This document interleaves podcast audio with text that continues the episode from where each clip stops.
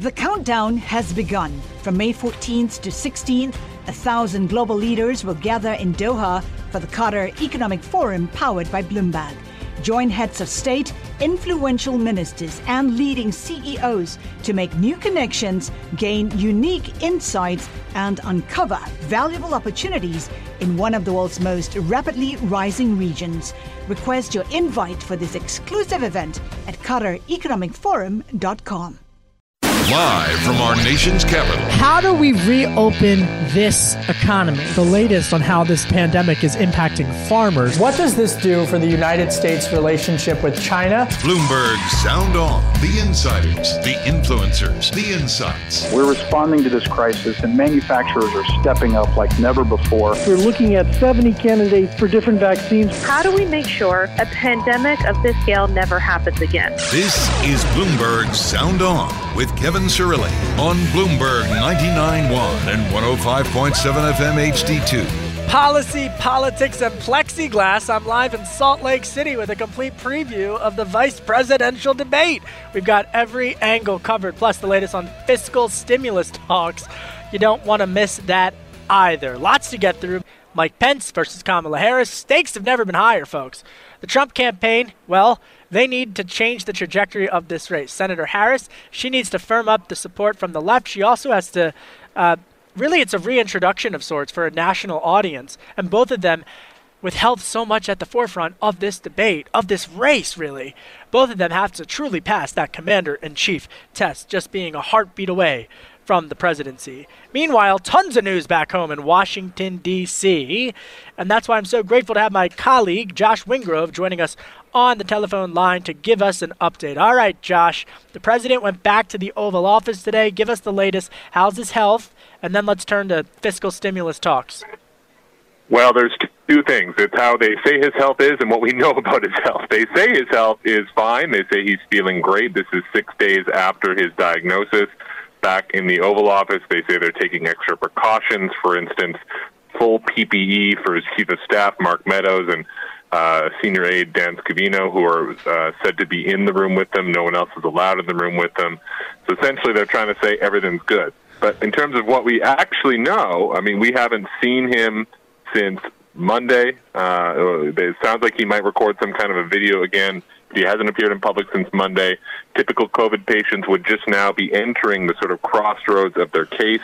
We do not know what his specific vital signs are. They released that Monday. They didn't do that today. We do not know if he's still taking a steroid. And if he is, how long he'll take it for. So a lot of open questions on this, but they're trying to at least, you know, give off some sense of normalcy. But, uh, you know, in doing so, we now have, you know, two COVID patients living in the White House, the president and the first lady, one of whom is now going between the residence and the Oval Office in the West Wing, which uh, you know potentially raises, of course, the chances of transmission. Well, you know this. I mean, from all your your coverage, I mean, so much of these debates are a, a lot of pomp and circumstances, uh, and and a lot of political jib jabs back and forth. Uh, and they're fighting over plexiglass in terms of whether or not to have plexiglass up on the stage tonight. We're going to dive into it. And in fact, uh, I, I, spoke earlier today with uh, Los Angeles Mayor Eric Garcetti, big Lakers fan, mm. but he's uh, going to dive into that coming up in the next hour. I'll play for you my interview with Mayor Garcetti. Let me ask you about the fiscal stimulus talk. So let's get the policy uh, uh, away from all the mm. sideshow. What do we know? Is are the negotiations negotiations back on, or what's going on? Well, it looks like they're trying to do some kind of piecemeal deal, but uh, Nancy Pelosi's position is a little unclear. She's, you know, encouraging the White House to back a bill that she hasn't, frankly, shown all that much support for herself. Uh, but comprehensive stimulus still looks like it's off the table. Whether they can try to meet again on something, for instance, on airlines. Uh, Trump has talked about sending checks to every American. You know, Pelosi hasn't wanted to do it a la carte like that because she wants a comprehensive package. She doesn't want to give Republicans what they want in little bits and pieces.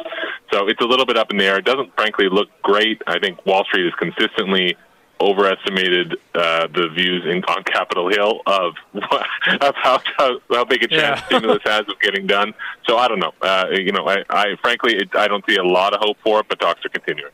Well, I'm glad you brought up Speaker Pelosi because she went on The View earlier today, uh, ABC's The View, uh, to talk about fiscal stimulus. Uh, here she is on The View. He's just again rebounding from a, a, terrible mistake that he made yesterday, and the Republicans in Congress were going down the drain with him on that. Now, I hear that uh, she's also going to be speaking tomorrow with our David Westin on Bloomberg Television. Uh, so look out for that cross platform because Speaker Pelosi will be appearing on Bloomberg TV. Okay, so you know, there's a lot of confusion even from Speaker Pelosi's perspective. You got Mark Meadows, the president's chief of staff, saying earlier that they want to have a more piecemeal approach. Uh, I mean, I, I spoke with some staffers today on the back in D.C. on the Hill, and they were confused as to what's going on. I mean, is this all? Uh, to me, what is the argument you're hearing that they're making for calling the talks off, especially when there appears to be a significant dip for the president in the polls for the election? Yeah, normally, you know, political leaders, no matter their stripe, love to send money to people before an election. This is usually they're trying to find ways yeah. to do that. You know, very good point. Uh, so That's a very are, good people point. People are mystified.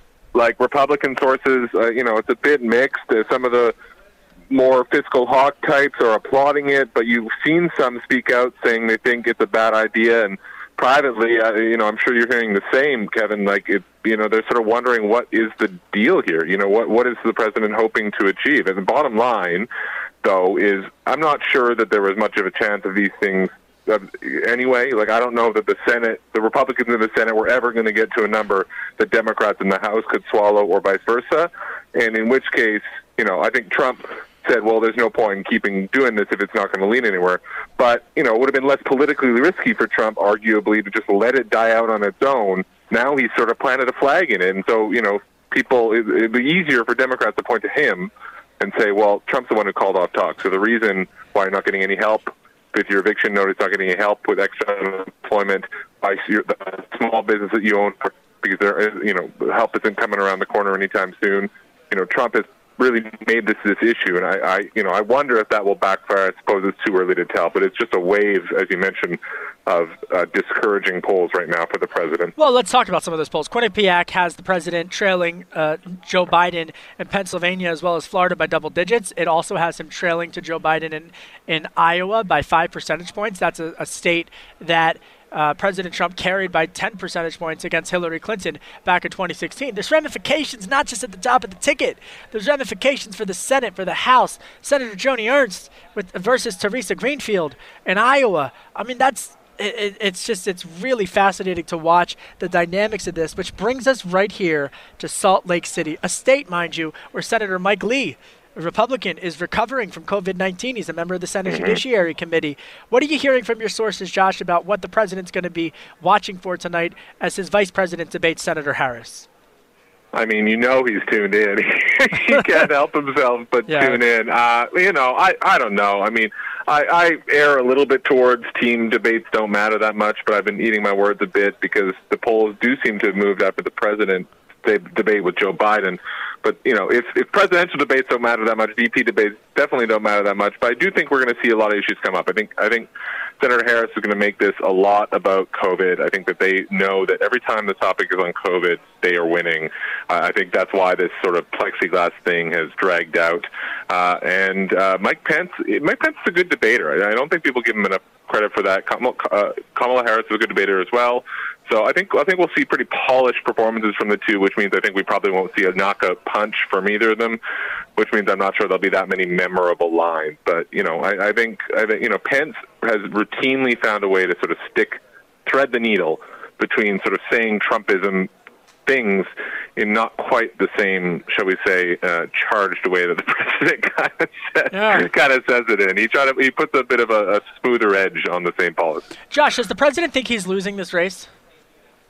That's a great question. A lot of people don't know the answer to that. I certainly don't know the answer to that. But you know, he's sowing distrust in the outcome of it, and that would indicate that he doesn't believe what he sees. Right? Well, I mean, he thinks that, that overstating mail-in voting and so forth. Well, do you think that this is inner circle? Do the sources that you talk to, do they think that he's that he's uh, losing this race? The sources that I talk to, I would say it's a mixed bag. I think some of them think they're down, and others don't believe the polls. And I mean that's kind of you know expected, but I, I'm curious for, for what you're gathering. Yeah, I think I think I think the majority of them think that they are in a worse position now than they were a week or two ago. Or four you know, the years trend ago. line is not going in the right direction.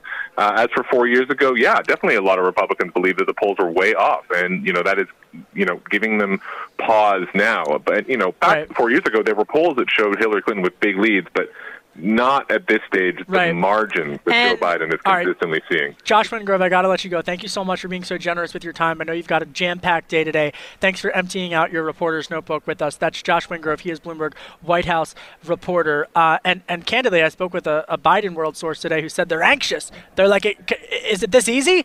You know, they're anxious, so they're not sure they believe the polls. They're like, is this too good to be true? Lots more coming up from Salt Lake City as we await for the vice presidential debate. My name is Kevin Cirilli. You're listening to Bloomberg 99.1. Collaborate for a greener future at the Bloomberg Green Festival, a groundbreaking celebration of the thinkers, doers, and innovators leading the way. From design and culture to technology, science, and entertainment. Hear from inspirational speakers and immerse yourself in climate solutions. July 10th through 13th in Seattle. Title sponsor Amazon. Official airline Alaska Airlines. Get 20% off using promo code radio20 at bloomberglive.com slash green festival. This is Bloomberg's Sound On with Kevin Cirilli on Bloomberg 99.1 and 105.7 FM HD2. Did you know that Utah has a AAA rating and Utah has one of the lowest unemployment in the country? It's 4.8% right now, even amidst these crazy times. And it's the second most happiest. It's all right. I, I gotta get this right. It's the second happiest state in the union. We're trying to figure out what is number one. But I was reading. Boyd Matheson sent me the Deseret News, you know, the local paper paper out here, and they had all these facts about Utah. Great state, gorgeous state. My name is Kevin Cirilli. I'm the chief Washington correspondent for Bloomberg TV and Radio. A lot of people I talk to are happy out here, so it fits with the the trend as they say. I'm in Salt Lake for the vice presidential debate, which you can watch cross platform, however you get your Bloomberg. Uh, tonight, David Westin, our David Westin, will be leading our coverage. I'm going to check in with for, or with uh, Pete Buttigieg as well as Rick Grenell uh, throughout the course of the evening here in Salt Lake. Buttigieg was playing Mike Pence in the debate prep for Senator Harris. Fascinating. I, I wonder if they do the voice imper- impersonations. I've always wondered that. I guess I'll never know. Stocks climbed today to a more than one month high on renewed optimism that U.S. lawmakers could still reach an agreement on additional stimulus. Treasury and the dollar fell. The S&P 500 gained 1.7% after a barrage of overnight tweets from President Trump advocating a piecemeal approach to the fiscal stimulus. The president sent stocks tumbling late Tuesday by ending stocks with ending talks with Democrats, and Speaker Pelosi signaled openness to a standalone airline relief bill in a conversation with Treasury Secretary Stephen Mnuchin earlier today. Here to break down all of the volatility happening in the markets is David bon- Bahnsen. He is a managing partner at the Bahnsen Group, which manages $2.3 billion in client capital. David, thank you so much for joining us. What happened in the markets today? Well, it's uh, the other side of the volatility coin. People have Yeah. this tendency to think volatility is a one-sided coin and it's always bad and down. But of course, volatility by definition means movement off of normal averages, either to the downside or upside. And right now, you just have this back and forth kind of headline trading. I do think some of it's algorithmic, but more than anything, I think there's a FOMO, a fear of missing out. I think people are afraid that a deal will end up getting done or a partial deal that will move markets. They don't want to miss it, and they certainly don't want to be short. I'm struck by this.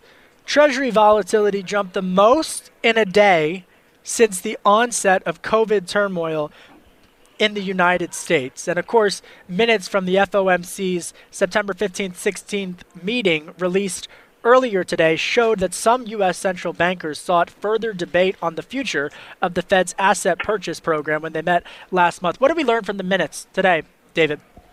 Well, I think that there is this sort of ongoing theme of them wanting to telegraph.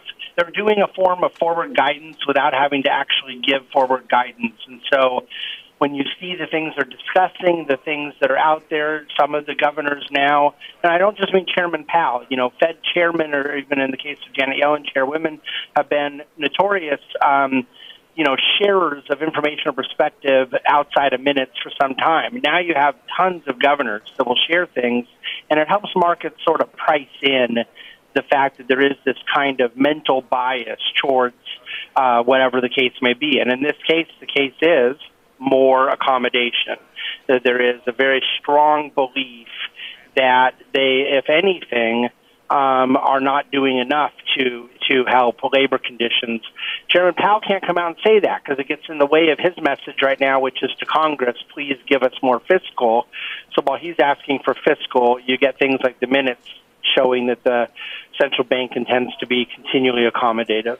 So, I mean, I think this is really, really important, and I think you just explained it incredibly well, which is is what more can the central bank do to put pressure on the White House and Congress to pass additional fiscal stimulus? What more can they do other than make statements?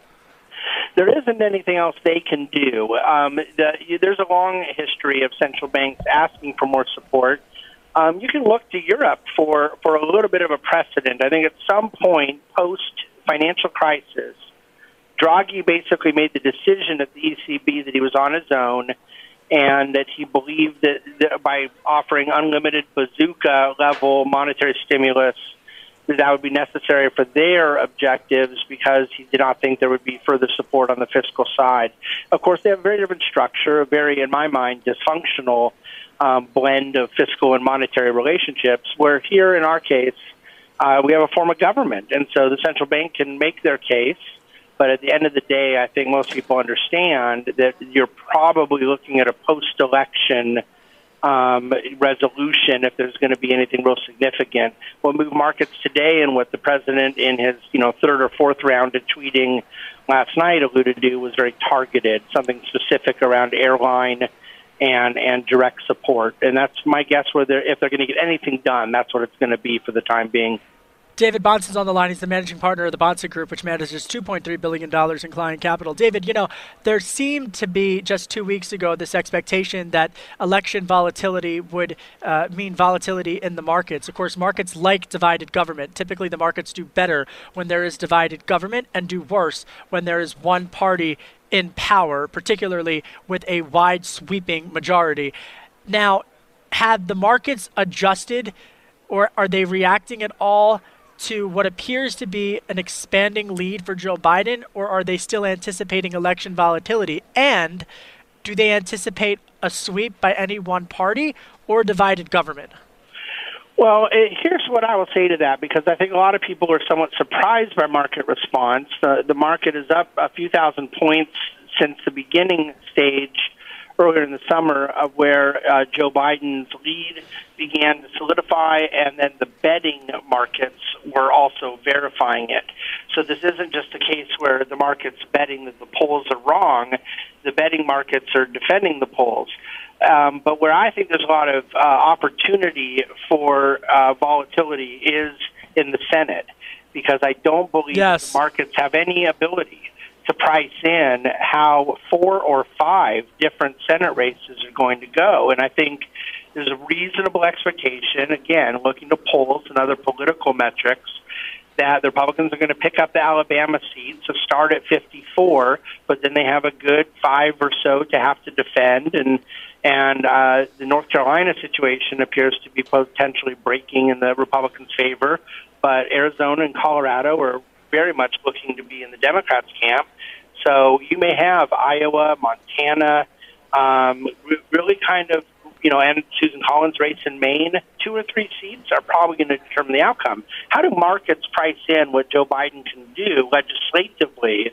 if they don't know which way the Senate's going. So to me, there's a lot of room for volatility in November, both based on the outcome and all the things I'm talking about with you right now, but also based on a no outcome which could yeah. really put markets in disarray in the month of November. I think that that is so smart, folks. If you're listening to David Bahnsen, it's the Senate. That's what you have to watch, because if if if Democrats take control of the Senate, then we start talking about more judges on the Supreme Court. We start talking about much more uh, taxes and the like.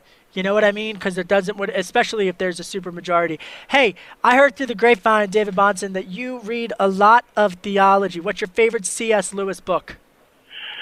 Well, that is, you heard correctly, and I have been on Bloomberg TV and radio many times and never had anyone ask me that question. I do my homework. I didn't Yeah. get here because I didn't. You know what I mean? You can't get out of Delco otherwise. Look, Go ahead. C.S. Lewis have so many good ones, but anyone who answers anything other than screw tape letters is missing the utter Ah! genius of that book. I love it. I love it. David Bahnsen, thank you so much for your time, my friend. I truly appreciate it for lending your expertise. He is, of course, the managing partner of the Bahnsen Group, managing $2.3 billion in client capital. Coming up, debate preview, debate night in America. Will it be smoother than last week? Who knows? I'm Kevin Cirilli. You're listening to Bloomberg 99.1.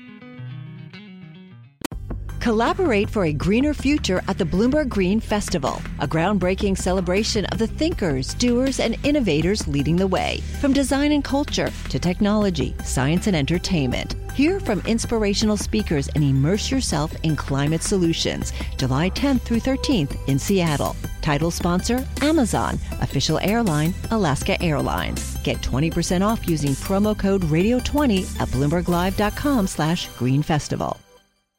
Live from our nation's capital. How do we reopen this economy? The latest on how this pandemic is impacting farmers. What does this do for the United States' relationship with China? Bloomberg Sound On. The insiders, the influencers, the insights. We're responding to this crisis, and manufacturers are stepping up like never before. We're looking at 70 candidates for different vaccines. How do we make sure a pandemic of this scale never happens again? This is Bloomberg Sound On with Kevin Cirilli on Bloomberg 99.1 and 105.7 FM HD2. Policy, politics, and plexiglass. I'm live in Salt Lake City ahead of tonight's vice presidential debate. All of that, plus fiscal stimulus talks. Speaker Pelosi was on The View saying that she's open to a piecemeal approach. The latest on fiscal stimulus and what happened in the markets today. I'm going to bring you my interview with Los Angeles Mayor Eric Garcetti, and we've got an all star panel to navigate through Salt Lake drama. Throughout the night on our special coverage of the vice presidential debate, I'm going to speak with Rick Grenell, Pete Buttigieg. So we'll talk to, to all of them as we as we count down countdown to the uh, VP debate here in Salt Lake. I got a copy of the Deseret News with me. Above the fold headline: Plexiglass barriers to separate Pence and Harris. Salt Lake Tribune. Meanwhile, their lead story Salt Lake City needs to return to orange, the mayor says, so they've got to implement new restrictions because of COVID 19. COVID, COVID, COVID. That's the dominant, dominant topic tonight as Susan Page moderates this 90 minute debate. Nine segments, 10 minutes a pop. She's not saying what the segments are. We don't know the topics, they haven't been disclosed. They're going to be separated like a triangle, I guess, of sorts. A triangle on the on the debate stage of the University of Utah. They're going to have 12 and 12 feet 3 inches. I don't know where they got the 3 inches from, but 12 feet 3 inches between them and plexiglass barriers. That's what they're talking about here in Salt Lake. Okay, joining me for the hour, Tyler Deaton, Republican strategist and fundraiser, president of Allegiance Strategies, and Fred Hochberg, former Export Import Bank chairman, and he's the author of this new book, Trade is Not a Four Letter Word. Read it if you want to get up to speed on what's going on in the trade world. Uh, he was, of course, uh, he's a Democrat. He's, he's for, uh, for Biden. Okay, Tyler, Fred, thanks for being with me. Tyler, what are you looking for tonight? Give me your thoughts. What are your previews? Tyler, are you there? Oh, I'm sorry. I thought you said Fred. No, I I'll said tell Tyler. you what I'm looking for. Tyler, Tyler, Um, on this show you gotta pay attention, buddy. You gotta listen, buddy. Clearly. Go Um, ahead. Look, I'm watching for the fact that the we've never had a debate between two vice presidential candidates where both of them are more likely to be president one day. So that's Wow. what I'm looking Smart. for. You have two people here who can both be president. Um, and look, there are some people who'd say like they could be president even sooner than in the next four years. And so I think that the stakes are very high. I think people will be tuning in. Um, I think there's a lot of interest in how Mike Pence is going to talk about the administration. And I think there's just a lot of interest in Kamala Harris because she's still relatively new on the national scene. You know, I think that's really important to note here because everyone in DC and all of the strategists and whatnot, they are all noting the presidential ambitions that both of these individuals harbor to some extent privately, but increasingly publicly. And as you rightfully point out, the health of the top of their respective tickets is very much a factor in this commander in chief heartbeat away from the presidency test that they face. Fred, what's on what are you going to be watching for? Give us your opening thoughts on the debate. No, I think I think that's that's uh, spot on. I think that that's clearly uh, gives a little more energy. And frankly, the debate last week was so disheartening and so uninformative. I think people and Americans are looking for okay, how will uh, why should Trump and Pence get another four years? And listen to what will uh, Kamala Harris and Joe Biden do for American families over the next four years. So I think people are hang- hungering for a little bit of substance, which was totally lacking from the shout fest of last week. Yeah, I hope we get more than plexiglass. I really do because you know it is so important because even eh, I don't like when the pundits say, "Oh, well, there's only so much of the movable middle that's left. They're in single digits. The reason I don't like that is because you watch a debate to become informed. For the even if the person that you don't want to win, you still deserve to know as an American the direction that the country is headed in. And that's why I think that's what I think we've missed from all of our conversations in the media about these debates. I mean, it, you deserve to know where someone stands on tax policy. You deserve to know where they stand on on infrastructure spending. You deserve to know where they stand on geopolitics and how they would deal with China, how they would deal with, with very important allies in the Middle East like Israel. You deserve to know that. Fred, she, Senator Harris, you know, is a tour de force in terms of Democratic politics, but does she have to, what does she have to do to to, to, to appease the base without moving too much to the middle because there's a lot of people that I talk to who are who, who say that she's way too far to the left to, to be to, to to have a significant impact in battleground states. Well, I'll tell you. Oh, what, I, I don't say th- a lot of good. Yeah. I could say a lot of good things about Kamala Harris from my side of the aisle. Um, I think it's that a lot of people just still don't know her, and she has to prove that she is ready to be president if she's called upon. And I think that that's the task before tonight. And I think that is tough. It's tough to do in 90 minutes, and you don't have all the 90 minutes to yourself. So she's going to have to prove that she is commander in chief material. But look, Vice President Pence has a tough job too, because I think his job is he has to assure the American people that this administration really does have things under control. And I think that that's a hard job for him to be able to convey as vice president. And so I don't they have very how, different, he, very different goals. Go ahead, Fred. Yeah, I feel like you want to say something. I don't know how Vice President Pence can say they have things under control when one of the most toxic places right now is the White House. Uh, in terms of this contagion. And so uh, I know that President Trump and, and Vice President Pence would like to believe they've handled this superbly, excellently. Uh, it, the, the facts don't show that. And the fact is, and, and we see in the White House itself, the kind of risk being put on White House staffers, plus just the permanent staff that runs the White House, is quite concerned right now. So I'm not sure how we can make a case why they should get four more years based on what's happened so far. Fred, answer. Fred, let me let me re-ask this question about Senator Harris. What does she have to do to sh- can she can she move to the middle or no? Fred. I, I yes, I think absolutely. She's not that. She's not that leftist a person. I've known her um, since her time in the Senate. Uh, got to know I got to know her very well when she was helping uh, and campaigning with Bill Nelson down in Florida in 2018. Um, no, she is a very both feet on the ground. She's a realist. She wants to get things done. And uh, what we're looking for is people who will actually accomplish something, not just feel good candidates. And Kamala Harris and Joe Biden are exactly that. All right, all right. Coming up, we're going to talk much more about the policy and the politics uh, behind the upcoming vice presidential debate, plus my interview with Los Angeles Mayor Eric Garcetti and the latest on the fiscal stimulus front, because we got some new developments today from the White House uh, on the fiscal stimulus front. It really is a dizzying day. I'm, I'm struck by this just in terms of to dip dive into the markets for a second. Uh, the tech stock's not really reacting to that House Subcommittee antitrust uh, report that came out yesterday. Not really impacting uh, what happened on the markets with, with big tech. I was struck by that, obviously, uh, off of our interview with Congressman Ken Buck from yesterday as well. All right, much more to get to and through here in sunny Salt Lake City. Download the Bloomberg Sound On podcast on Apple iTunes at Bloomberg.com or by downloading the Bloomberg Business app. You can also find me on radio.com, iHeartRadio, and Spotify. My name is Kevin Cirilli. I'm the Chief Washington Correspondent for Bloomberg TV and Radio. You're listening to Bloomberg 99.1. Collaborate for a greener future at the Bloomberg Green Festival, a groundbreaking celebration of the thinkers, doers, and innovators leading the way. From design and culture to technology, science, and entertainment. Hear from inspirational speakers and immerse yourself in climate solutions. July 10th through 13th in Seattle. Title sponsor Amazon. Official airline Alaska Airlines. Get 20% off using promo code Radio20 at BloombergLive.com slash Green Festival. This is Bloomberg Sound On with Kevin Cirilli on Bloomberg 99.1 and 105.7 FM HD2. My name is Kevin Cirilli. Tomorrow, David Westin interviews Speaker of the House Nancy Pelosi about fiscal stimulus talks. We're going to talk about that in just a second uh, on this program. But before we do, before we do, earlier today in Salt Lake City, I caught up with Los Angeles Mayor Eric Garcetti for his thoughts on the contrast that we will see tonight between Vice President Mike Pence and Senator Kamala Harris. Take a listen to what he said.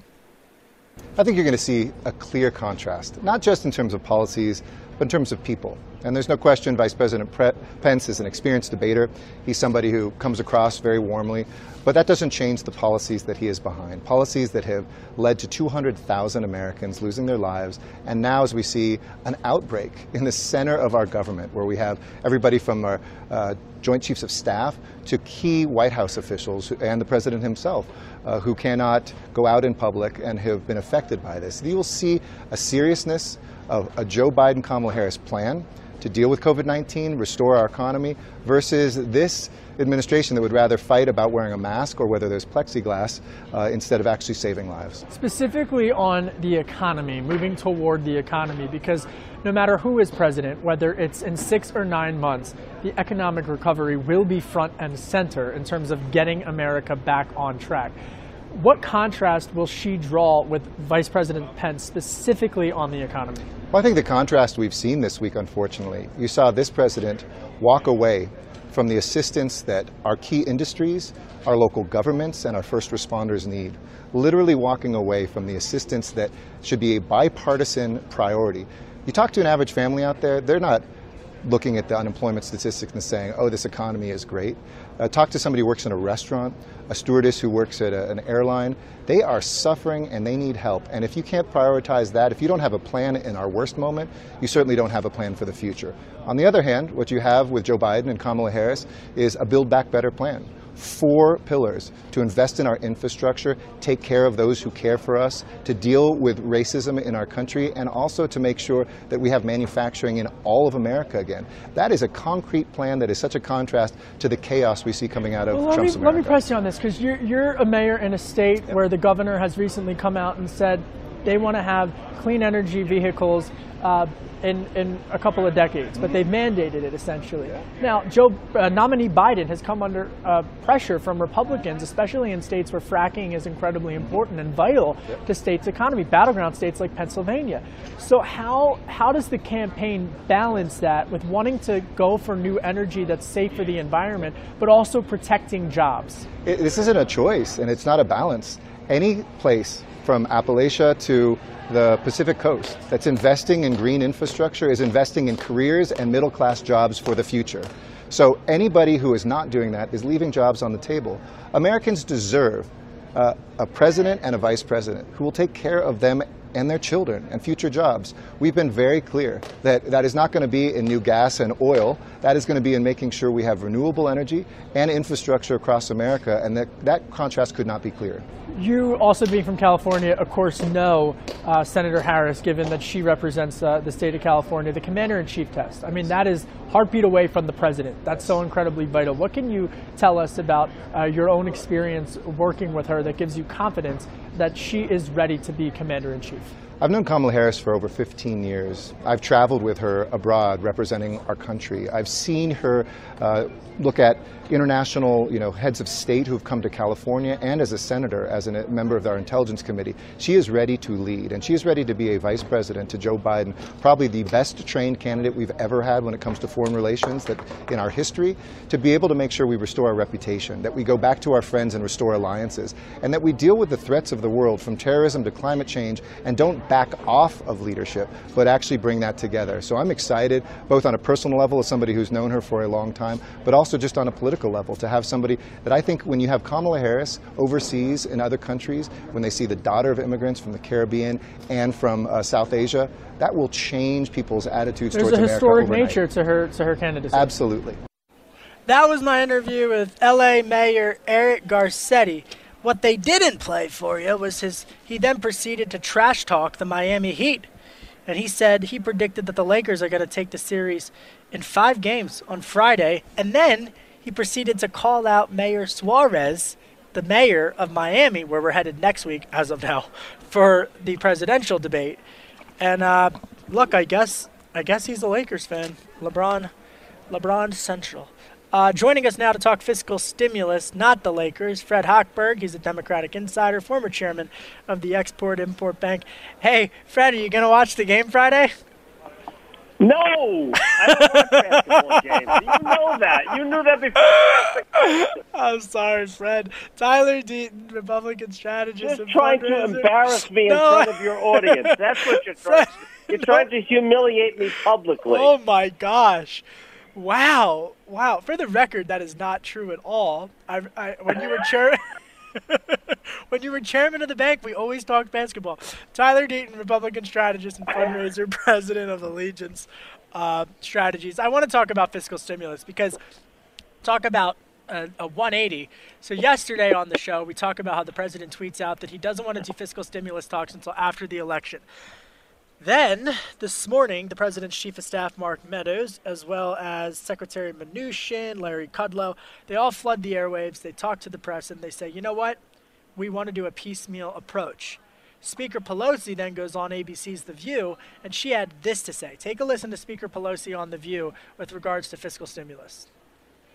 He's just again rebounding from a, a, terrible mistake that he made yesterday, and the Republicans in Congress were going down the drain with him on that. Tyler Deaton, uh, are we going to get to a deal before the election or not? I mean, you look at these polls. I don't understand why President Trump wouldn't do it. Tyler. Tyler. It's all up to President Trump. It's 100% up to President Trump because right now, congressional Democrats are unified but I have to say, congressional Republicans right now, they don't know where to go. They don't know what, what position they're supposed to take in these negotiations. And I, you know, I could identify at least three different factions among just the Senate Republicans where some people want no deal, some people want a big deal. And until President Trump says exactly what he wants, we're not going to see congressional Republicans get unified and we're not going to have any chance of a deal coming together. But we need a deal to come together. It's a win for everybody. It's a win politically for both parties, but it's really it's a win for the American people. There are millions of people unemployed, hurting families. We need Yeah. to pass this as soon Okay. as possible, and Okay. and it's up to President Trump. Mm-hmm. All right, hold it right there because coming up, we got much more on the fiscal stimulus front. My name is Kevin Cirilli. You're listening to Bloomberg 99.1. This is Bloomberg's Sound On with Kevin Cirilli on Bloomberg 99.1 and 105.7 FM HD2. My name is Kevin Cirilli. I'm the chief Washington correspondent for Bloomberg Television and for Bloomberg Radio. We checked in with LA Mayor Eric Garcetti earlier. Now let's head to the right. T.W. Shannon joins us. It's his first time on the program. He, we're thrilled to have him. He's the former Oklahoma Speaker of the House, the youngest, I believe. I believe the youngest ever Oklahoma Speaker of the House. And he is the co chairman of the Black Voices for Trump. T.W., thank you for joining us. What are you going to be? Give us your preview, your, you know, your memo, your to-do list. What are you looking for tonight in Salt Lake City when inside a Kingsbury Hall at the University of Utah they stand separated by the plexiglass? Hi, Kevin. Thanks for having me today. Well, you know, I'm I'm anxious to hear you know, really Kamala Harris try to defend her position on some of the radical uh, positions that she's taken. I mean, whether we're talking about, you know, the charge she's led on the $32 trillion government takeover of health care or her explaining uh, wanting to support giving, you know, taxpayer funded health care to illegals. I mean, or, or the $93 trillion of the Green New Deal that she co sponsored. I'm looking forward to her facing the American people to talk about some of the radical ideas that she's putting forward uh, because I, I think once people start comparing where she is and uh, on the issues and, and why Joe Biden would align with her, um, I think it's going to become even more apparent why Donald Trump and Mike Pence are the right ticket. So I think tonight will be a spirited debate. These are two very well trained, um, uh, competent, uh, capable people, but um, I think it's clear that you know the the left has gotten really out of step with I think most of most of America. T.W. Shannon's on the line. He is uh, the uh, president and CEO of Chickasaw Community Bank, formerly Bank Two. And uh, you know, let me follow up on healthcare because healthcare, especially right now, for for Republicans who voted for President Trump, who voted for a Republican-controlled Senate, who voted for there to be some type of bipartisan moving away from Obamacare or the Affordable Care Act, why should they give Republicans another chance if they didn't take the opportunity before them several years ago? Well, I think because I think by any standards, Obamacare has been an epic failure. I mean, when you look at the cost, the number. Well, let me jump in here. Not that no, Obamacare has been an epic failure, but but what about they said they were going to replace it? Why haven't they replaced it? Well, I, I, think first you've got to recognize that Obamacare has been an epic failure. That's why so many people, even when we were faced with this pandemic, even when you look at the numbers for African Americans, the number of African Americans that are still uninsured, it's still unaffordable. Um, you know, socializing medicine just does not provide the, the access to care that it was promised. And, and I think that's the, the real issue. And, and what President Trump has always targeted is a free market approach to health care. And I think that's what I think is missing in the equation uh, for how we bring health, you know, healthcare costs down. And the president has even, you know, promoted measures to bring down the cost of prescription drugs. That's been a big part as well. But in addition to healthcare, I think the biggest issue on people's minds right now is the economy. Um, and how do we? Well, hold on, because I want to get to the economy, moving? but I didn't hear an answer to my question. Why isn't? Why didn't they replace Obamacare? That's the third time now, sir, that I've asked. They had the opportunity. Um, well, again, the the president has had to work with a a pretty um, a, a pretty uh, aggressive uh, House that has been unwilling to move forward. Even when you look at the pandemic, I mean, we can't even get Nancy Pelosi and the and the, and the Democrats in the House to put forward a COVID relief bill uh, that provides relief to American people. So, yeah, there's certainly been some challenges, but I think one of the reasons that the president has been so focused on not just repealing Obamacare, but making sure that we increase market principles so that people have a choice in health care um, and, and make sure that people have a job opportunity. Certainly, uh, this year's been focused on the pandemic um, and, and issues there, but I, I think as we move forward, what you're going to find is the president has uh, done a, a really good job of, of, of, I think, putting together an agenda that's going to keep the economy moving forward. Because right now, I think what people are really looking for is, am I going to have a job next year? Mm. Um, that's the most important thing. Am I going to be able to afford anybody's health care plan, much less one that's not affordable under Obamacare? So I hear you on the economy, and I, I hear you on the economic angst that is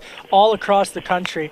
And so, you know, and I, and I put this question to Democrats, but obviously, since you're speaking as a surrogate for the campaign, I'll, uh, for the president's reelection campaign, I'll put this to you. Here's a here's a president who ran as a deal maker. So why not strike a deal with Speaker Pelosi? I get that she wants to spend more money than the right, but why not get some more fiscal stimulus so that airline industry workers, refinery workers, and all of these other folks who are, are hurting right now can get some of the relief that they needed yesterday. It just feels like a symptom of Washington, D.C. Well, you know, the president was very um, active in putting forward the first CARES Act, the payroll protection plan. Um, he was able to do that. That provided more than 521 billion in forgivable loans to more than 5 billion, 5 billion businesses. Um, there was also 17 billion in small business relief as well. So the president's been very active. It's, it, the problem was the bill that Nancy Pelosi put back in May uh, had no Republican support on it. It had, in fact, it was done behind closed doors uh, because she wasn't serious. Her real focus was really on bailing out these liberal cities that have failed to protect their public and are now in dire straits because of their economy and because of their unreasonable closures that they've put on businesses and in the uh, in, in their city limits. So that's the real challenge that I think has been presented to moving forward uh, a real stimulus bill that's going to provide relief to the American people. It's Nancy Pelosi and the Democrats in the House. I that's been you, the issue. I want to clear. I want. I want you to clear this up because this is so incredibly important, and so many people are trying to figure out what happens to their job, what happens to their health insurance, uh, regardless of the outcome of the November 3rd elections. Here we are staring down uh, the, the, the, the November 9th, 10th opening arguments from the Affordable Care Act case before the Supreme Court. Obviously, Judge Amy Coney Barrett going through the confirmation process for the Supreme Court. But if if that's struck down, will the Republicans move to, to, to have a new type of healthcare or healthcare that doesn't impact the 30 million Americans at least who would be impacted by that. In other words, people who can disagree with Obamacare but are nervous that if Obamacare is ruled unconstitutional that they're going to lose coverage. That's a very real concern even amongst Republicans, sir. Well, there's no doubt. You mentioned the um, the nomination of Judge Amy Coney Barrett, and I think um, you know, as those hearings begin next week, you know, there's been a huge objection by the Democrats to, uh, you know, a hybrid hearing that that's really disingenuous. I mean, the Senate has held over 150 of those hybrid hearings, and so I'm anxious to see um, um, how the Senate moves forward with that because she is a qualified nominee. But certainly, yeah, I absolutely believe that you know, health care is going to continue to be an issue that Republicans are fighting for. Uh, but certainly, it's going to take it's going to take uh, getting the Democrats in the House that have just been obstructionist, uh, frankly, to move forward on something that really moves uh, the needle on the health care issue and providing affordable access to health care. Um, that, that's the challenge that Obamacare has failed to meet. You know, when, when I remember I was in the state legislature, I was Speaker of the House when Obamacare was moving uh, through the country, and I remember it was supposed to be this panacea that was going to create a new wave of people being insured, a new wave of people affording access to health care. But the problem is people haven't got gotten healthier. And we can talk a lot about health care, but at some point we have to talk about health. Um, and that's a that's a major issue that I think Obamacare has really fa- failed to address, which is healthcare. But you're right, uh, Republicans should it be struck down, it's going to have to be a priority to move something forward uh, that is affordable for the American people. All right, one minute left. Tell me what you're going to be watching for for Mike Pence tonight when he debates Senator Harris. You know, Mike Pence has been a terrific public servant. Um, he's a man of character. I don't think there's anybody that questions that. But he's also going to get a chance to really tell the story of all of the amazing accomplishments that have uh, happened over the last four years. I mean, you know, whether it's working with, you know, President Trump and leading the Great American Comeback, which has already delivered over 11.4 million jobs back to the economy in just five months. Um, I think they've got a great record, and I'm hopeful that he's going to have time to lay that out because once you compare the record of the uh, Trump Pence record to that of Joe yeah. Biden's 47 years, I don't think there's any there's not going to be any, okay. any comparison for the American people. All right, thank you so much, sir. That's T.W. Shannon, and uh, he, of course, uh, is uh, T.W. Shannon, who, of course, is the former Oklahoma Speaker of the House and the co chair of the Black Voices for Trump. More coming up next. I'm Kevin Cirilli. This is Bloomberg 99.1. This is Bloomberg Sound On with Kevin Cirilli on Bloomberg 99.1 and 105.7 FM HD2. Kevin Cirilli, Chief I'm Kevin Cirilli, Chief Washington Correspondent for Bloomberg Television and Bloomberg Radio. We're here in Salt Lake City ahead of tonight's vice presidential debate. Let's just go through the logistics, shall we? Plexiglass is going to separate them. They're 12 and a half, or they're 12 feet 3 inches apart from one another. Susan Page of USA Today is going to moderate. Nine topics, 10 minutes a pop.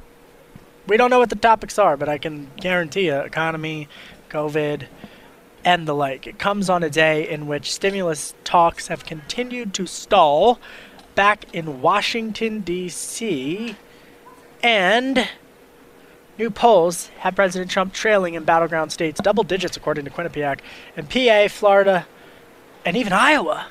The president, for his part, forcefully bulldozing through, tweeting a lot, dozens of times at least, throughout the last 24 hours, saying urging his supporters to vote and uh, and questioning the legitimacy of the polls. Tyler Deaton's with me, Republican strategist. Fred Hochberg's with me, former Export Import Bank chairman in the Obama White House, author of the book that everyone's talking about in Wonk World. Trade is not a four letter word. It's a great read. Highly encourage you to read it, because especially if you want to dive into the, the specifics on uh, policy as it relates to trade. Tyler, I want to ask you this because I didn't really get a straight answer from my last guest, which is what would the Republicans replace Obamacare with, especially if it's struck down by the Supreme Court in mid November? Well, and I think you were asking, you know, why wasn't it repealed? The reason why it was not repealed in the first two years of the Trump administration is that, as I said earlier about another topic, Republicans have been divided and Republicans are going to need leadership on this issue. I think that the health care subject has been elusive for Republicans now for about the past decade. And we are going to have to move very quickly. If the Affordable Care Act is struck down by the court, that means that young adults 25 and under could be kicked off insurance. It means that people who are in the expanded Medicaid programs could be kicked off. Um, we're talking about tens of millions of people whose health care and their health insurance could be jeopardized. And the reason I bring And- it up is it doesn't. I, I'm not like respectfully to uh, whether you agree with Obamacare or disagree with Obamacare. There's confusion in the marketplace if this thing gets struck down. So I think that a citizen deserves clarity on what happens if their health care is struck down as illegitimate. It's not their fault that Washington D.C. created a law that's unconstitutional. Should the Supreme Court do it, Tyler? So I just, I, I Look, to I me, it's a lot agree. of confusion. It's a lot of confusion. And here's here's where I would say that the rubber hits the road is that um, we're in a pandemic, and I'm actually surprised that healthcare as a subject hasn't become a bigger issue. And and in the polling that I see privately on the Republican side, it is a weakness for Republicans. And so I think tonight we should expect that one of the nine topics will be healthcare. Um, and and I hope that Vice President Pence talks a little bit about what Republicans are prepared to do. I do know that we're prepared to make sure that pre-existing conditions are continued to be covered um, under health insurance. But there's a lot here, and I think that we all just have to admit, Republican and Democrat, that if the Supreme Court comes to a decision that the individual mandate was unconstitutional, there is going to have to be a, a bipartisan effort. And I really mean that. Democrats and Republicans are going to have to come up with a new way to make sure that these tens of millions of people who get kicked off health insurance get coverage during a pandemic. Well, one of the things that I hope doesn't happen tonight, Fred, is that they relitigate the crash of 2018 like they did last week without spending much time on the economic calamity that we find ourselves in in this moment. I mean, you have a party and a president who really don't believe in government. And that's Oh, fundamentally the problem. Oh, uh, what's the problem? They have. We could have easily, over the last decade, made tweaks to Obamacare to make it better. But when you have one side that ha- wants nothing to do with it, but to end it without a replacement, that's All why right. we're in this dilemma. All right, Fred, let's tell me what's on your radar. Make it policy oriented. What's on your radar tonight? Make it policy oriented for me on the VP debate. What's on your radar? Well, I think on the radar is, is getting the country healthy and then getting our economy back. But first things first, we have to defeat and we have to move forward on, on this pandemic. And uh, right now, we don't seem to be doing that. And, you know, I know the president and Vice President Pence would like to walk as far away from the COVID crisis as possible. And those plexiglass barriers on the stage make it apparently clear we have a crisis. And it is a crisis that has not been attended to. This election is a referendum on the leadership and the administration of Donald Trump and Mike Pence, period. Fred, I'm interviewing Mayor Buttigieg in like two hours. Two hours. Uh, and I know that that uh, uh, you were a prominent backer of his uh, presidential campaign. He was reportedly he was the one that played Mike Pence in the debate prep for Senator Harris. Did you know that, Fred? I did know that. Well, he knows that uh, he knows Mike Pence well. Mike Pence was the go- uh, governor of Indiana. Uh, Pete Buttigieg was the mayor. So clearly, they they he has firsthand and and personal experience with the vice president. Have you ever been in, in debate prep, Fred, for any any debate? Have you done? Do they imitate the voice? That's what I want to figure out. Uh, you should ask you should ask uh, Pete Buttigieg that question. All right, I'm going to say that you told me to ask. Tyler, what's on your radar? Uh, well, am I restricted to policy too, or can I pick something political? You can do whatever you want, Tyler.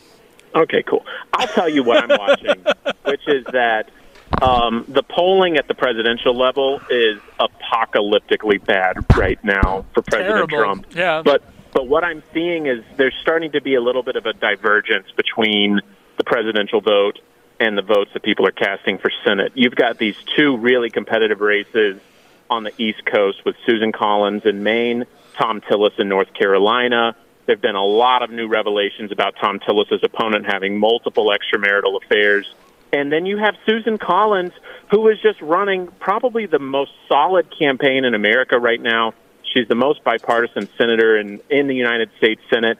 And I just have a little bit of a sense from some of the polling that I'm seeing that both Thom Tillis and Susan Collins um, are positioned to be able to win. And this, this creates a huge problem for Senate Democrats because their path to retaking the Senate goes through North Carolina and Maine. If they're not able to defeat Thom Tillis or Susan Collins, they've got to win in other much more Republican areas like South Carolina, like a Kansas, or one of these seats that's up in Georgia. But I do find that interesting that so many independent voters, I think, are starting to see the possibility of splitting their ticket. Perhaps they may vote for Biden at the top, but then they're voting for Republicans to send to the U.S. Senate. And, and I think that that's a growing trend that we could see more of here in the final weeks of the campaign. Historically, is is does that typically happen, Tyler, or is that is that very is that a difficult hurdle it for used Republicans? to happen.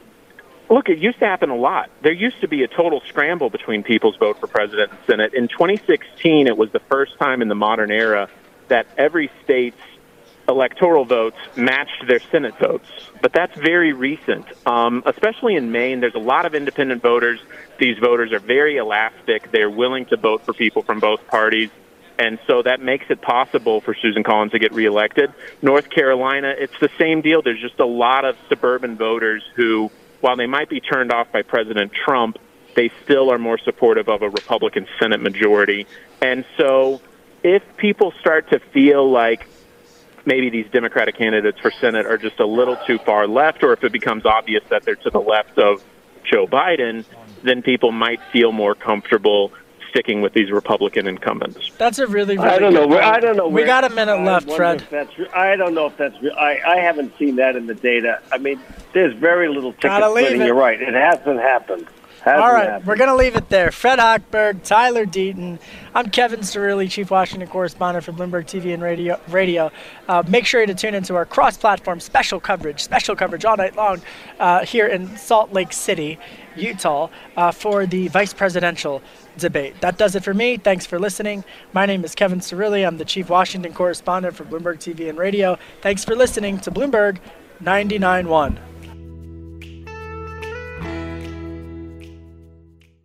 The countdown has begun. From May 14th to 16th, a thousand global leaders will gather in Doha for the Qatar Economic Forum powered by Bloomberg.